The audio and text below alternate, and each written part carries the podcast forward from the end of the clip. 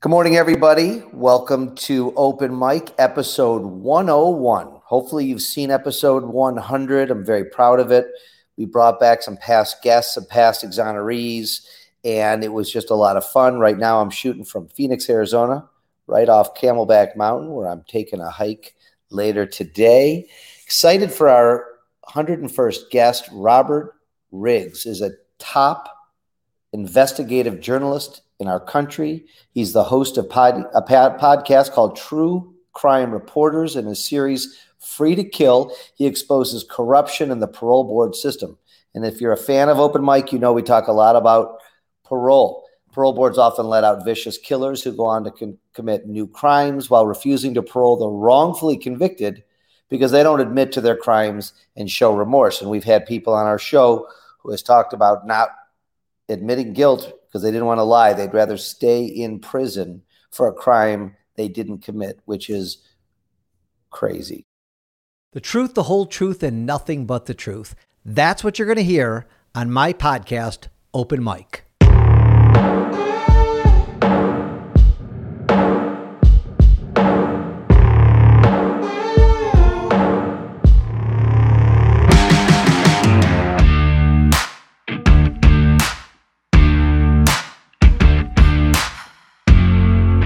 I'm going to tell you things that most lawyers won't tell you. We expose the truth and bring you justice. I want you to go for the win in law and in life.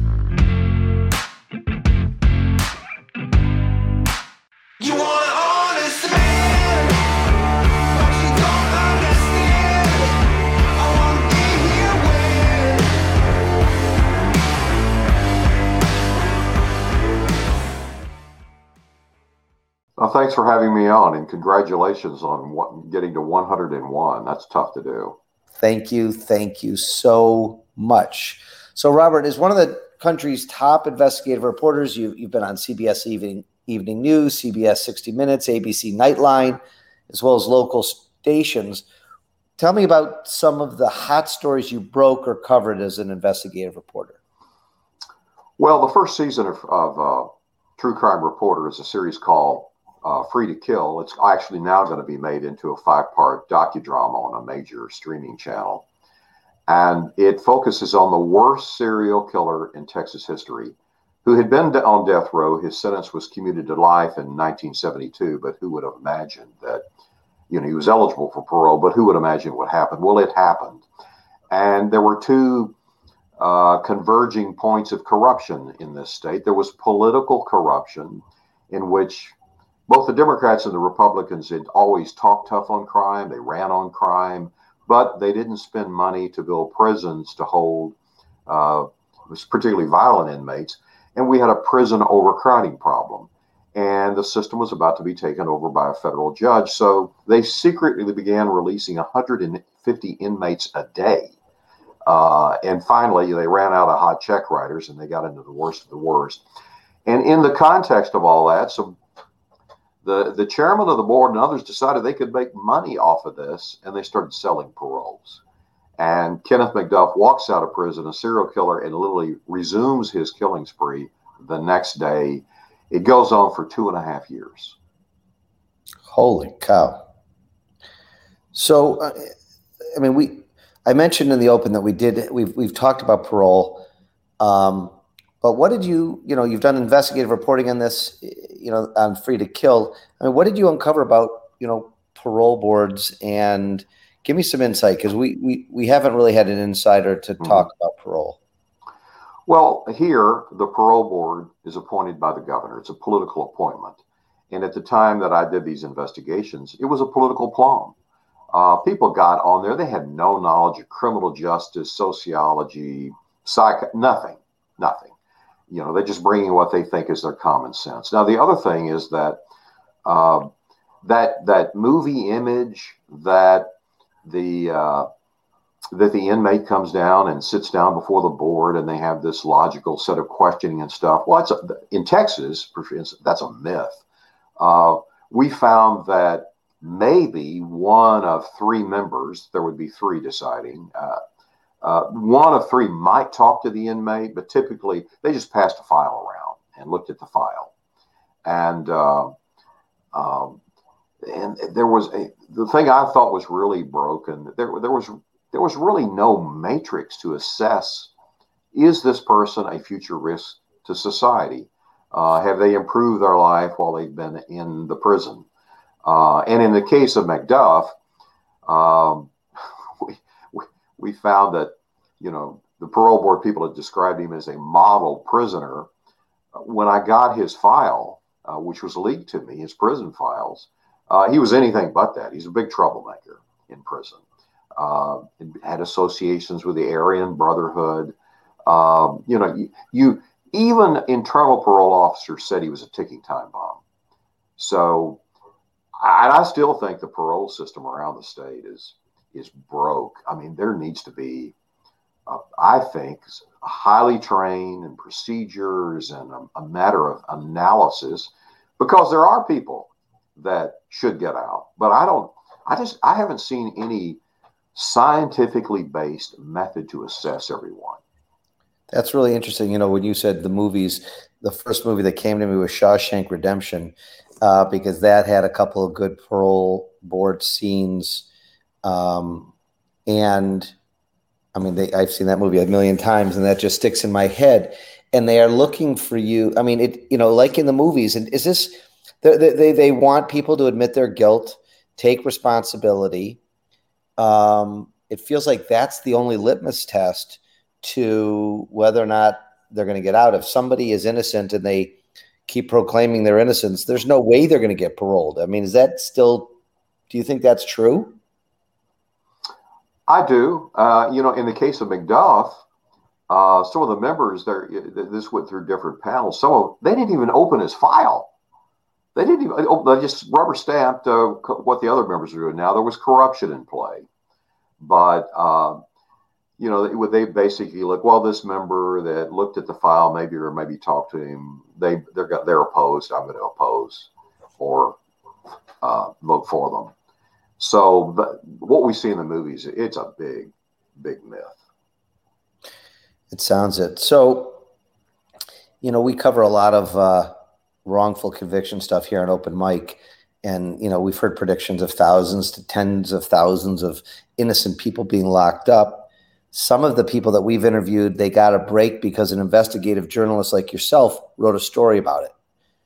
What's your sense? Do you think that there is a enough journalists covering uh, these type of wrongful convictions or potentially wrongful convictions um, to expose this this tragic injustice? No, journalism has been gutted. Uh, and it started back in 2008 with the recession. And that's, uh, I was at CBS then. And, you know, there was a day in March 2008 that literally hundreds of correspondents, reporters, producers, you name it, camera people, editors were fired, were turned loose. And uh, in all the networks, all the major stations across the country, uh, I was on the top of the list because I did investigative reporting. And and the big media companies, especially today, they do not like true investigative reporting. It's expensive, it's time consuming, and you might get sued. And so I'd have counsels tell me that, you know, we're all, I, well, Robert, you may have it right. We know you got all the facts, but we don't want to spend money defending this. So uh, they just don't want to do it. And uh, and with the the stress is on the organizations now with you know it's the internet they don't have the revenue uh, they, it's pretty uh, thin very very thin and the other thing that's happened is that you know the news business is taking sides about opinion and it's either right or left and i don't really ever see much in the center anymore um, so um, I, I, it really is up to people like you and uh, independent projects to shine the light on this stuff. And you basically you need to bring it to a reporter or the media on a silver platter for them to do it. A sad state of affairs. Yeah, that, no, I, that covers, you know, wars and you name it. For instance, I was an embedded reporter in Iraq during the invasion in 2003. I don't think many of these these news organizations even do that much anymore because of the expense. It is sad. That's I never really looked back at it to 2008, but it makes complete sense what you just said. Um, you know, one story that I is a national story that I think should be a national story that sounds like nobody's ever going to run it, but it's it's case after case that we cover. Um, it, it comes down to a bad court-appointed attorney who pushes deals on innocent clients because they have too many cases, or they're they're they're they're just running around. They don't have enough time to do all the work and it feels like it's it's a national story. But I think you just answered the question why we're never going to see a big story about this. That story would require a lot of footwork. Just you know, if you're doing it in this county alone, of you know, you're going to have to do a lot of data investigation, collecting data and everything, and uh, lots of interviews. I mean, it's a team project. In the old days, and early on, I was a, a member of a something called the Investigative Reporters and Editors, IRE. It's still in existence, but in the old days, you had these crack investigative teams. Like I knew reporters at the Philadelphia Inquirer, and they took on these big team investigations. It's all been gutted. It's it's gone. Uh, but it would it would certainly be needed. And you know, listen, any any reporter worth their salt that's around the courthouse, they can get a sense of this that um, you know, these are not not the tip top counsels. I, I mean, almost, you know, I always kind of had a feeling, it was distasteful to me in some sense that there were, there was just a gravy train going on with some of these court appointed attorneys. Do you know what I'm talking about? That, uh, sure. Yeah. Yeah. I mean, I, I haven't got the sense it's greed, but these are just, a lot of them are just bottom of the barrel lawyers who, yeah who you yes. know have and they're making five hundred dollars for a murder trial, and they need to do twenty murder trials a month to pay their bills, and they don't have time to do a cross examination, let alone research the trial, let alone find an expert witness, and it just makes me want to vomit. And I know there's a lot of good court appointed attorneys, and I know there's a lot of good, um, you know, attorneys who do this type of work, but when it gets down to a wrongful conviction, and you look back you know, I think one out of the 20 people I've talked to said they had a good defense attorney. And the rest were, yeah, this guy phoned it in. I never met him before the trial. He didn't call a witness. I had eight alibi witnesses. He didn't call it. And as a lawyer, I'm like, why didn't you stand up and start yelling? Get the judge's attention. Do, but these are mostly uneducated people. They don't have any money. It's just a, a huge, vicious cycle, sad state of affairs. And, um, well, you know, I, almost you know you get the feeling it's like this factory, and it doesn't work very well. I also think it it's contributing to uh, the backlog of inmates in jails, and we we've you know we've had quote bail reform going on, but you know some of that's turning into disaster, especially in this state because you know, there's not some common sense going on. But they're trying, you know, there's suits and they're trying to relieve the backlog of the jail you know, there are people are spending way too long in jail. We need to be selective about, you know, who is a threat to society. They don't do a good job of that. But I think part of that goes back to um, the court appointed counsels and not just an inefficiency in the system. I agree. Um, have you ever sat through a trial or covered a trial where you've heard about so-called scientific evidence on bite marks or baby uh, shaken baby syndrome or even arson cases that just didn't make sense? No, I don't recall any, but uh, you know, I, some of the ones I covered was pretty. You know, they were serial killers and stuff like that. It was uh, it's pretty pretty obvious. But I spent a lot of I've spent a lot of time. I've probably been in every maximum security prison in Texas, and you know, there's always an inmate going to try to tell you their story. Um, you know, and of course, unfortunately, everybody says they're innocent, but you do hear those cases, and you're you, you're like, wow, you know, how they end up in here is this really appropriate, or the sentence seemed onerous? you many years ago i got a, an award for excellence in reporting for the dallas crime commission and the room is full of the the fbi and you know das and all this judges and i started off by saying well you know i've been in every state prison let me tell you something our state prison system is a monument to failure in this state. Well, the whole room flinched like we're going to take the award back. But I really I came to believe that that we're in there. I thought it was disproportionate, disproportionately minority population, uneducated. I felt that somehow the education system is failing, uh, societal problems. Um, you know, I mean, it's a it's a microcosm of problems in our society. As we're talking about reporting, um, you know, what we see in a lot of our cases here in Michigan um, are that the police and prosecutors are lying. They hide exculpatory evidence to get convictions. This crazy tunnel vision, and and I'm and I'm reading these and I'm talking to these people and I'm hearing about these stories and I'm like, why hasn't somebody covered this? Why isn't the media all over this? You might have already answered my question that it's budget cuts, but it just it it just seems it's just mind blowing to me that the public doesn't know what's happening. Well, and you know the way things are looked at today is it. Uh, unfortunately, many organizations look at it as it click worthy. Is it going to get clicks? Uh, I can see them kind of getting uh, in the mode of, well, you know, we've we've done those stories. You know, move on. Let's do another subject. We're tired of that. Um, but however, you know, we are in the age of the internet where you can be uh, your own advocate, own reporter for issues.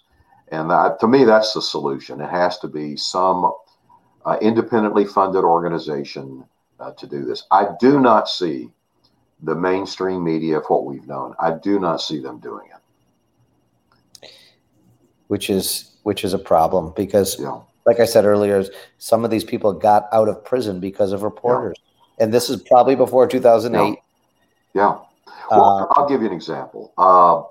I'm a member of a group here that was set up after 9 11 across the country called InfraGard. It's a partnership with the FBI and people in business, the business world, uh, to have a line of communication about protecting infrastructure. And you get a background check and all, but you can also get briefings and talks. And so uh, the chief judge of the Northern District uh, of Texas came to speak. And she sees me in the audience and you know, I'm out doing my own now. And she says, Riggs, where the heck have you been? Where are you?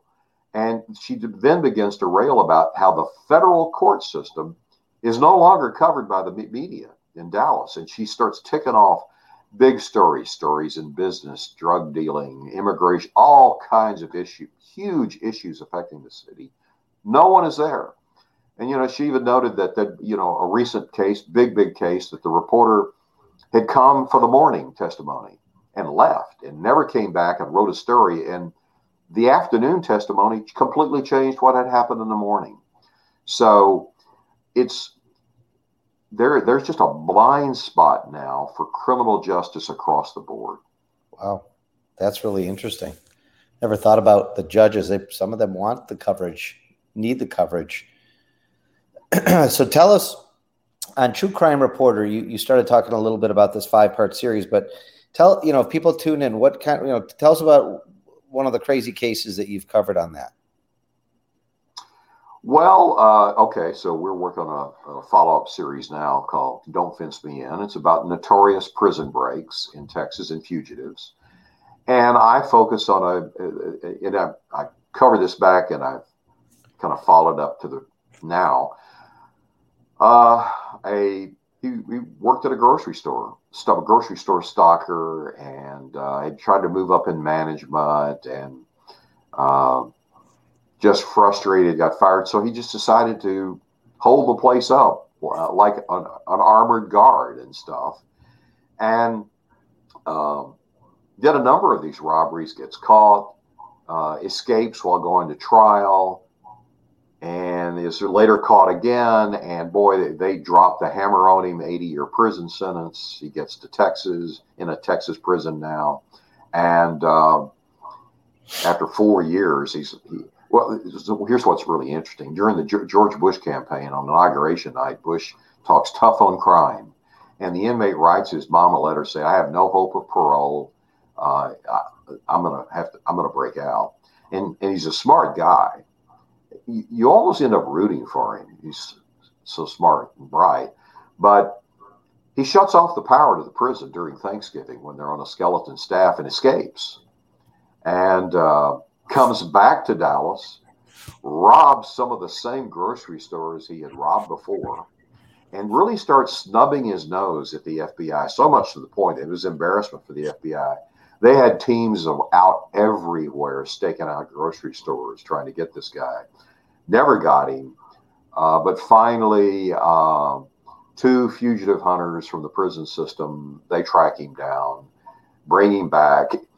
He almost he almost escapes again.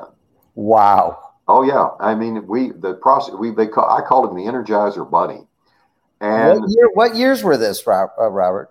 that starts in uh, gosh when is that ninety five or so, and I take it up to today. And what ended up happening is that uh, it they put him into solitary confinement, which is administrative segregation here in um, supermax unit. And as one of the investigators said, he's so far back in the prison system, you'd have to feed him with a slingshot. And there he is. And I mean, it's, it's, uh, you know, he's now he's in his 50s and gray and still there, but he was always saying, you know, swearing, I, I'm going to get out. Now, Texas is interesting. They'll spend a million dollars on escape. Their their philosophy here is that if we let one get away, uh, they'll all be going over the walls. So, boy, they just they put it out. You know, their whole thing is we don't want to ever be known for having an inmate on the ground anywhere. Um, Wow. Yeah, That, and sounds like, that sounds like a TV movie waiting to happen or a, a regular movie Yeah. waiting to happen. Yeah. And um, today we're working on a, the second part of this series, and it is about a, a woman in 1955 in uh, Pasadena, Texas, south of Houston, uh, murdered her eight and nine year old sons, but she uh, she dismembered their bodies. What? And she, oh yeah, yeah, it's it's a sad story. It's a, it's bizarre. She was represented by the great Percy Foreman. I'm sure you know hmm uh, Percy's reputation. Never lost a case Yeah. and he pled her out. I mean, he knew he had no chase. It- it- this thing was nationwide headlines, and um, she gets a life sentence. The prosecutor tells the press afterwards, you know, she won't even be she won't be eligible for parole in 34 years. Well, the Texas Parole Board they let her out uh, 25 years later, and after she goes to a halfway house and absconds and disappears for 16 years. Uh, it it appeared, yeah, she goes off to Idaho, meets a guy, a widower, and it, it appears that she probably killed him, and takes over his Social Security fraud over his benefits. And I've got the uh, uh, a member, a fugitive task force member from the FBI who tracked her down, and they brought her back to prison, age 75, and uh, then they about three years later, she had failing health, uh, was legally blind. They released her on parole, and then she died at age 90 in 2012 in a nursing home located near one of the women's units. But it it is a case of twists and turns that are amazing. And you know, we've got our confession. Uh, and you're always, you know, you just sit there and you hear these things, especially with children. You're like, what in the world had happened was going on in this woman's mind or it happened in the, you know, you're always wondering, is it nature or nurture or so, yeah. How, how the heck did they let this woman out ever for such a heinous crime? Uh, I, I mean, I know. I I'm know. shocked. I know exactly what you're talking about. You just sit here and you shake your head over it. Now, and, and one of the problems here is that um, the parole files and the prison files are secret. It's against the law to make them public. And so, in my case, the way I was able to break open so many of my stories about the corruption, uh, I developed some sources and they started leaking them to me at their own legal risk. Um, and you know, I, I, I mean, I think these these uh, case files would they re- would reveal flaws in the cases and prosecutions as well if you really dug into them. I can't wait to hear these podcasts. Tell me, tell me and my viewers and listeners how we can find them. Uh, we're on all of your favorite podcast apps, True Crime Reporter.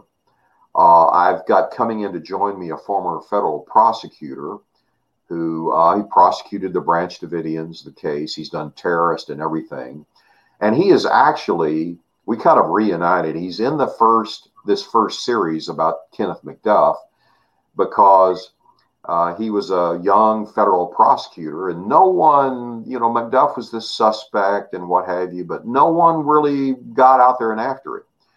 And one of one of the sad things is is that McDuff, like serial killers are prone to do, had been preying on um, sex workers uh, that worked certain streets, and these four women were all meth addicts at the time, and he had come off on the radar screen with police and they just kind of wrote it off as that, eh, you know, it's sex workers. Who cares? And there, there's that attitude out there. But this prosecutor had a different attitude, and it was interesting. Um, he got the the U.S. Marshal Service to come in, and he got one of the major task force leaders, who was considered their best fugitive hunter in the world. If they needed somebody overseas to come back, uh, he's the guy that went. For, for instance, he went with the uh, Airborne Rangers when they went in on Noriega. Uh, he had the most uh, interesting comment. We talked about this, and he said, "You know, working this case, I heard that that the police just sort of ignored this." But he said, "Let me tell you the way I looked at this, and I had my team look at it. Citizens and these women, they're sheep. They are sheep, and we're the sheep dogs, and we should be protecting them.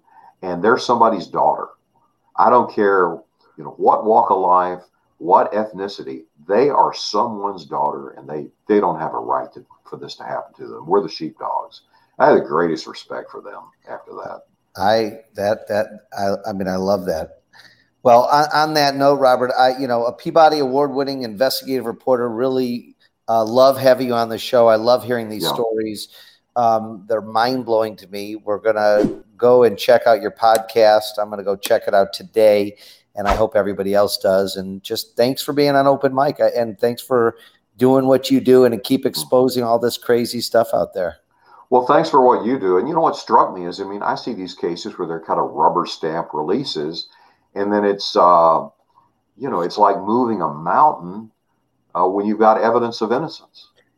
that's a different topic and it's Yeah. yes it is and it's really difficult and if i had great reporters like you helping me on every one of these cases we'd get a lot more people out of prison who didn't commit the crime i know it i know it and there's some people here in michigan bill proctor and others who are investigative journalists who are helping but it's it's an it's an epidemic and it's it at least in, michigan and i'm now learning in many many other states um, no states are spared by this, and it's it's sad, and we we need to investigate because these people don't have the funds. Uh, they don't have the they don't have to know how to how to do it. It's it's it's not easy. And they Uh, don't have the sophistication to question and ask the right questions. You know, they're, they're not coming from the certainly the educational backgrounds that you and I are. That's a major Yeah. problem and similarity. You're absolutely right, Robert. You're absolutely right. All right. Well, thank you again, and Thank you uh, so to much. Talk to you again soon. Enjoy that hike today. I will. I will. All Thank right. you.